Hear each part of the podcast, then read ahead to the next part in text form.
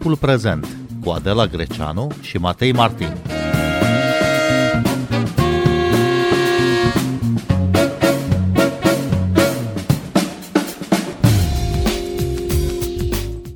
Polonia, Ungaria, Slovacia și Bulgaria au oprit importurile de cereale din Ucraina. România va sigila și monitoriza mijloacele de transport cu cereale ucrainene care tranzitează teritoriul nostru ca măsură de protejare a fermierilor români.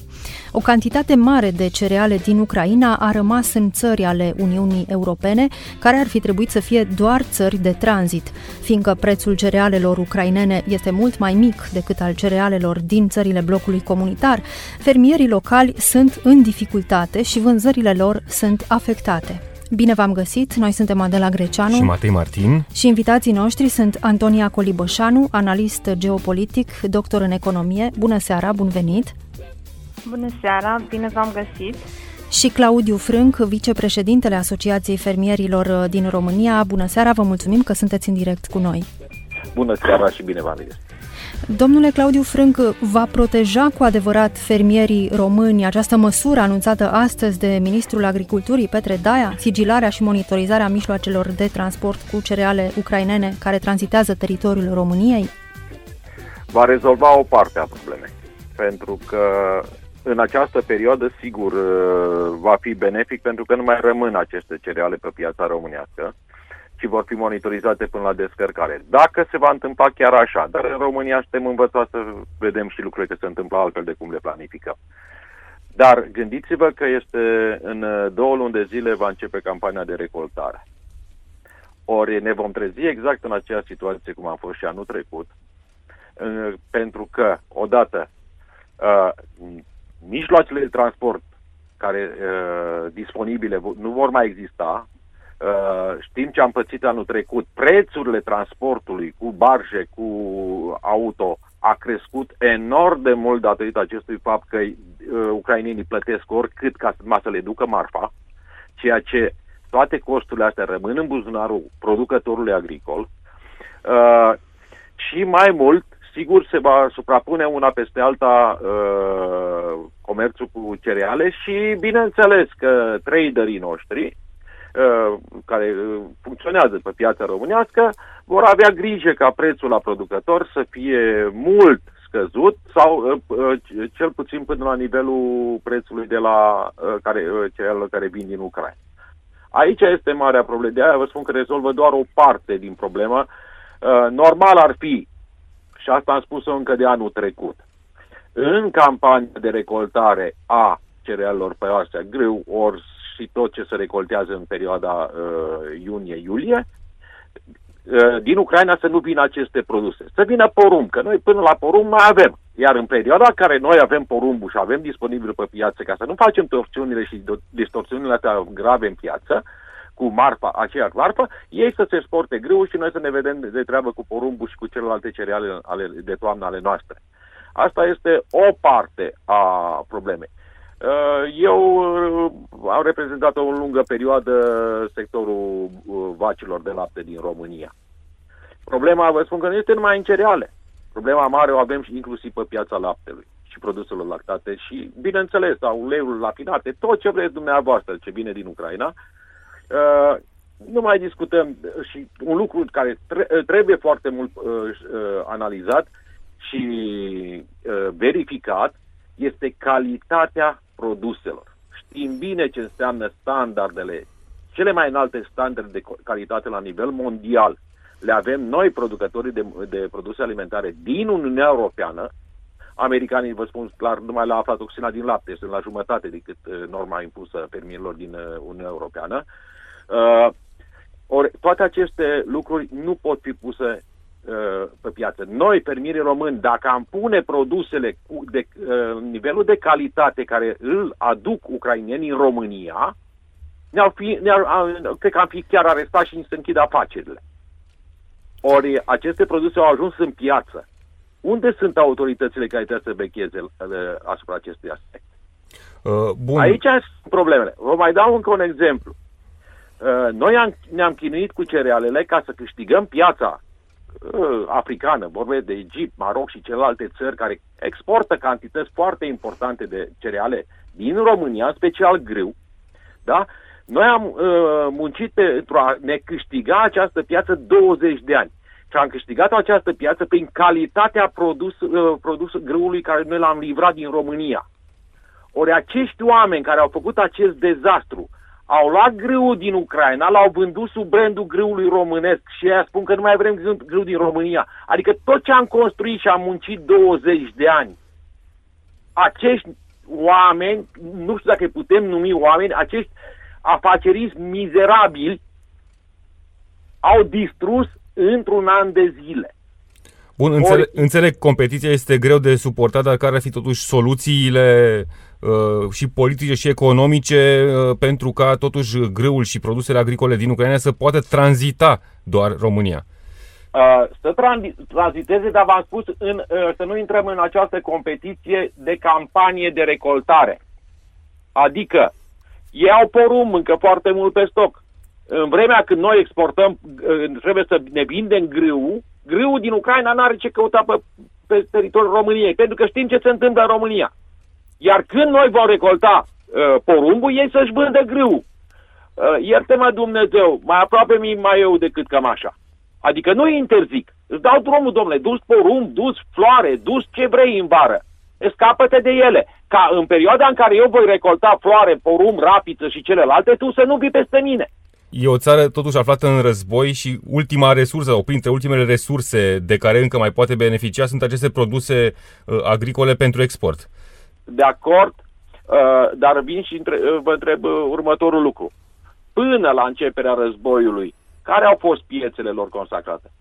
Că n-au vândut. Noi ne-am vândut marfa pe piețele noastre câștigate. Adică mar, uh, țările care cumpără produse certificate de calitate și ei s-au dus, sigur, este nevoie nu se pune problema. Discutăm de 20% din uh, piața cerealelor uh, la nivel mondial care o asigură Ucraina. Cunoaștem toate aceste date. Este nevoie, moare lumea de foame pe glob. Dar nu-mi intra în competiție cu mine, adică pe mine mă strângi de gât. Ce să vă spun, eu sunt la granița din Ucraina, sunt din Maramureș. Orice produs fitosanitar care este interzis de 20-30 de ani, mă duc în Ucraina și îl cumpăr și pot să-l folosesc. Nu mai vorbesc de prețuri și de alte minuni, de organocloruratele care sunt cele mai nenorocite produse fitosanitare. Ei le folosesc. Sigur, și noi folosim produse fitosanitare. Dar la ce costuri? Sunt de sute de ori mai scumpe decât produsele care noi suntem, le avem doar la dispoziție să le folosim în Uniunea Europeană. Și v-am spus, cel mai mare dezastru care l-au făcut, au distrus brandul care noi, fermierii români, prin muncă și prin calitate și prin toate celelalte, l-am obținut în 20 de ani. Ni l-au distrus. Nu, nu ucrainienii, recunosc, nu ucrainienii. Samsarii acestea de piață a, a produselor uh, de cerealelor care au vândut, au adus din Ucraina și au vândut în uh, țările noastre consacrate sub uh, eticheta de, de produs românesc. Domnule Claudiu Frâncă, cum au reacționat până acum autor, autoritățile române în această criză a cerealelor? În afară de faptul că l-am văzut pe ministrul Daia urcându-se pe autotrenuri, uh, și n-am înțeles. Eu știu că aceste analize se fac în laboratoare specializate și vă dau un exemplu cu o fabrică de ulei care a intrat în uh, colimatorul autorităților române, cât, uh, câtă floare soarelui adus din Ucraina, oamenii care au 90% din floarea soarelui de la fermierii români, achiziționate la prețurile care au fost în piața, în piața anul trecut. Și atunci au pus și oamenii aia întrebarea firească. Domnule, ia să vedem noi și să au băgat în laboratorul uleiul din Ucraina. N-aș vrea să vedeți ce, ce analize au ieșit. Nu pot să dau numele firme. Deci nu este normal, pentru că până la urmă, uh, noi, producătorii de hrană care suntem și care producem hrana asta, o, sigur, Uniunea Europeană are această responsabilitate de a asigura niște alimente sigure și de o calitate foarte mare. Ori, Sigur, uleiul din Ucraina are jumătate prețul decât uleiul rafinat din, din producția uh, românească de a soarelui. Și este logic, pentru că nu sunt costurile aceleași. Dar să mai vinde uleiul românesc? Și atunci noi, producătorii români, ce facem? Vă dau un exemplu. Uh, ați auzit scandalul cu piața laptelui. Am zis că o cunosc foarte bine. Cum vii tu, uh, procesator în România, să spui că îmi dai un leu 20, un leu 60 pe litru de lapte, când laptele pe piața liberă, pe piața sport la nivelul Uniunii Europene, este 46-48 de eurocenți. Este clar că nu aduc de acolo, că dacă ar aduce de acolo, de pe piața liberă din Uniunea Europeană, de, a, a, a, a, laptele, ar trebui să-mi dea 2 lei. Plus transportul care îl are el de acolo. Și atunci, cum îți permite? Să, de unde aduce laptele materie primă? Noi, fermierii, producători de lapte din România, asigurăm nou, constant din, de ultim, în ultimii 8, 8 ani de zile între 90 și 94,6% Uh, laptele procesat în fabricile din România. Uitați-vă pe statistică, nu vorbesc cifre din, din uh, aer. Este statistica care uh, gestionează acest lucru. Domnule... De unde aduc laptele ăsta? Și la noi ne dau uh, un leu 40, un leu 60 pe litru. Sunt prea multe, se întâmplă. Pe, nu, nu la cerealele, sigur, asta doare cel mai tare. Uh, dar nu uitați că toate celelalte produse și, uh, din păcate, agricultura asta are și porc, are și pasăre, are de toate. România asigură inclusiv contingente de export la carnea de pasăre. Și uitați-vă, vorbiți cu colegii de la pasăre și întrebați cum se descurcă. Asculți timpul prezent! Timpul prezent e un talk show zilnic despre politică, societate și cultură difuzat la Radio România Cultural. Ne puteți asculta pe Apple Podcasts, Google Podcasts, Castbox, Spotify și altele. Domnule Claudiu Frânc, vă mulțumim tare mult uh, pentru intervenție. Vorbim acum cu Antonia Colibășanu, analist uh, geopolitic, doctor în economie. Antonia Colibășanu, cum s-a ajuns de fapt în această situație? De ce au rămas cerealele ucrainene în țările europene care ar fi trebuit să fie doar zone de tranzit? Nu pot să îi dau decât dreptate domnului Frânc. Dacă e să dăm vina pe cineva, este piața de vină. Piața dezorganizată, piața care nu este protejată neapărat, pentru că nu ne-am așteptat să trebuie să o protejăm și datorită contextului internațional, să zic așa, adică a situației de război din Ucraina, care pune presiune odată pe ucrainieni, dar care are și efecte adverse, în sensul că apar distorsiuni la nivelul piețelor datorită unor oameni care nu sunt neapărat uh, foarte bine intenționați vis-a-vis de ceea ce ar trebui să facă în uh, piața alimentelor și nu numai în piața alimentelor. Adică, mai pe românește, uh, se întâmplă să avem și trafic de alimente, trafic de uh, alte produse de consum, Um, datorită acestor lucruri avem în momentul de față um, practic un surplus în sensul în care alimentele și produsele cereale din Ucraina au venit în piața uh, europeană și mai mult decât atât aș spune că ar trebui să privim inclusiv în context global, pentru că uh, Um, este un lucru puțin știut în media europeană și mai ales în media românească, faptul că există în momentul de față presiune asupra pieței uh, de produse alimentare în Rusia, în special pe uh, produse cereale. Uh, în contextul în care trei mari companii de comerț, de agenții de comerț internaționale au anunțat la începutul lunii aprilie că se retrag din Rusia și că nu vor mai servi uh, fermierii și companiile rusești începând cu iulie 2023. Ca atare, nu se poate decât specula cu siguranță, dar uh, cel mai probabil traficul pe care îl vedem mai intensificat în luna aprilie acestui an și care pune presiune pe absolut toți ceilalți concurenți uh, din piață care merg pe reguli și pe standarde normale, uh, s-a intensificat, s-a um, produs o distorsiune mai mare decât de obicei. Sigur că, așa cum spunea și domnul Frânc uh, înainte, care sigur știe mai bine decât mine ce se întâmplă în detaliu pe piața uh, produselor agroalimentare, aceste presiuni au apărut încă de la începutul războiului, pentru că noi nu doar că nu ne-am protejat, nu am optat să uh, mergem pe o politică protecționistă în Europa, ci din potrivă am optat spre a ne deschide piețele pentru produsele ucrainene, având în vedere că Ucraina este o țară în război. Și tocmai asta este și întrebarea, marea dilemă, cum uh, se poate arăta solidaritate cu Ucraina, nu, o țară aflată în război, fără însă a pune în dificultate producătorii din uh, România.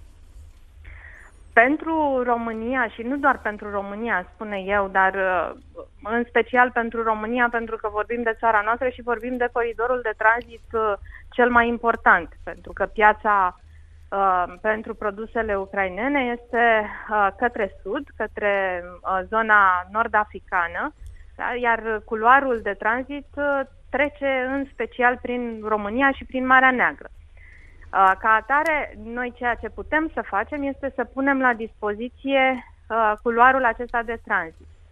Sigur că în momentul de față se pune problema protejării și protecției culoarului de tranzit, pe de-o parte, pentru că sunt uh, inclusiv comercianți și producători cinstiți din Ucraina care nu sunt uh, implicați în traficul de care vorbeam mai devreme și care ar trebui să aibă acces pe acest culoar de tranzit către piețele lor tradiționale și, sigur, pentru piața românească și pentru producția românească ar trebui să ne gândim cum să ne protejăm. Adică uh, să începem să devenim proactivi către politici protecționiste, politici care nu ne-au plăcut nici nouă și nu, este, nu sunt pe placul Uniunii Europene, care, uh, sigur, uh, numai politică protecționistă nu și-a dorit să facă în interiorul Uniunii Europene cu privire la Ucraina, însă cred că în zona aceea ne vom, uh, ne vom îndrepta, pentru că nu avem de ales.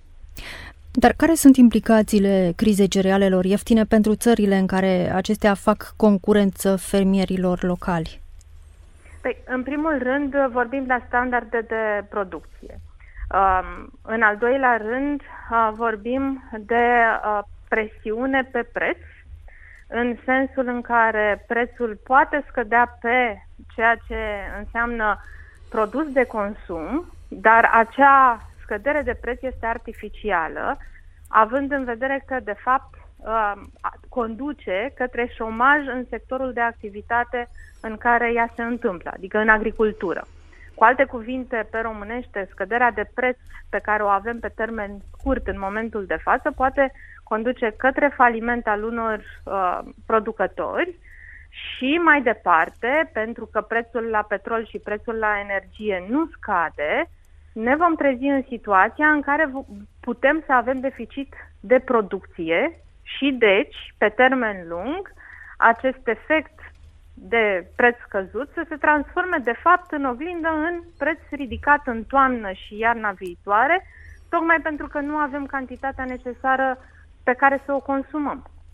Pentru că nu vom avea producție internă. Luna viitoare expiră acordul cu Rusia privind deblocarea porturilor ucrainene din Marea Neagră pentru exportul de cereale, acord semnat uh, de Națiunile Unite, Ucraina, Rusia și Turcia.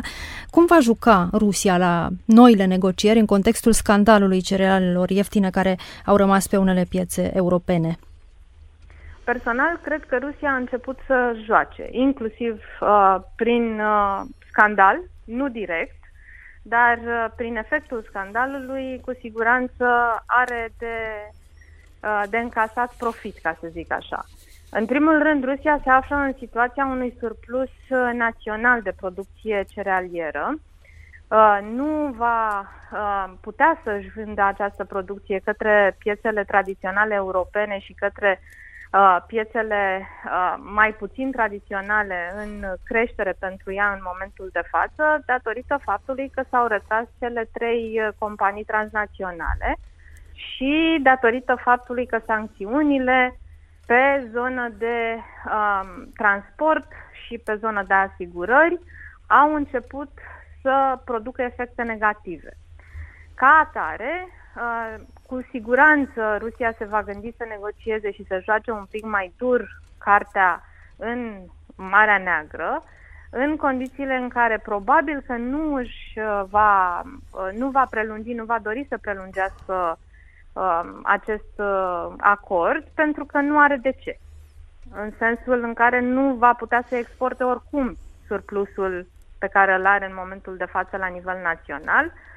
Uh, mai mult decât atât, uh, cu retragerea companiilor transnaționale de care vorbeam, Cargill uh, și uh, celălalt operator sunt implicați inclusiv în infrastructură și în transportul grânelor în interiorul Rusiei, acest lucru înseamnă practic că Rusia acum este blocată ca atare de ce ar merge mai departe cu acordul.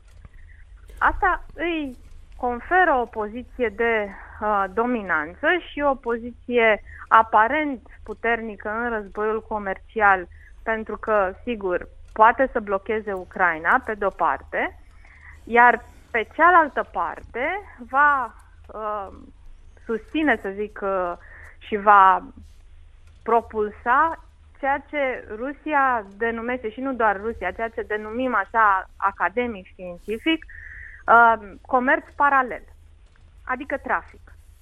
Ca atare, ceea ce vom vedea în următoarele luni, din punctul meu de vedere, este o creștere a acestui comerț paralel, a traficului ilegal cu, cu produse inclusiv din zona agroalimentară, nu doar din zona agroalimentară, uh, pe ideea în care Rusia știe că Uniunea Europeană și Occidentul nu sunt susținători ai protecționismului, nici măcar nu am dezvoltat uh, politici în sensul acesta și nu ne-am dezvoltat gândirea la nivel mental, nu suntem pregătiți să acceptăm că vom lucra cu politici comerciale protecționiste și ca atare acesta este un, uh, o zonă pe care o poate, uh, să zic așa, folosi în războiul economic global. Uh, apropo, politica agricolă comună este un pilon important al Uniunii Europene în uh, eventualitatea, în perspectiva încă îndepărtată a accesării Ucrainei în Uniunea Europeană, va fi nevoie de o rediscutare a acestei politici agricole comune? Cu siguranță, pentru că, în primul rând, avem de-a face uh, cu un stat care nu este la standardul uh, Uniunii Europene atunci când vorbim de standarde de calitate. Uh, și nu, nu vorbim uh, de un deficit minor, așa cum este cazul statelor din Balcanii de Vest, care și-au dorit uh, și au lucrat pe dosarele de integrare europeană de mulți ani deja și care, sigur, și-au mărit inclusiv standardul de calitate în ideea în care doreau să exporte pe uh, piața Uniunii Europene. Vorbim de Ucraina, care pentru agricultură cel puțin a exportat în special în zona Africii de Nord uh, și ca atare nu a mers pe standarde europene, neavând neapărat nevoie să meargă pe standarde europene în condițiile în care piața ei nu era Uniunea Europeană.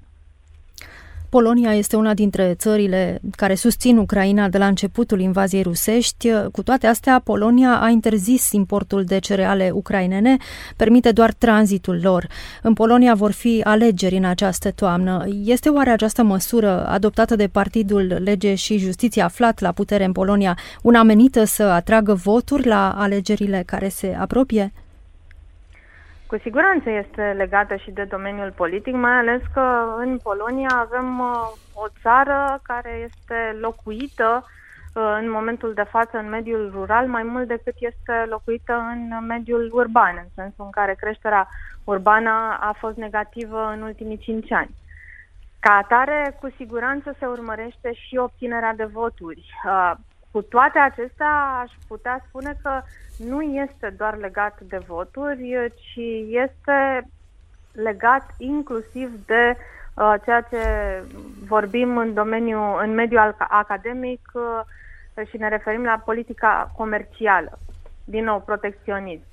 Uh, probabil că Polonia a observat uh, o intensificare a traficului, au fost inclusiv semnale în uh, Polonia de ceva vreme vis-a-vis de traficul crescut uh, pe zona agroalimentară. Uh, mai mult decât atât, Polonia își permite să facă acest lucru pentru că nu este un producător pe aceleași produse pe care uh, le, le are Ucraina, în sensul în care nu concurează fermierii pol- polonezi, nu concurează fermierii ucrainieni.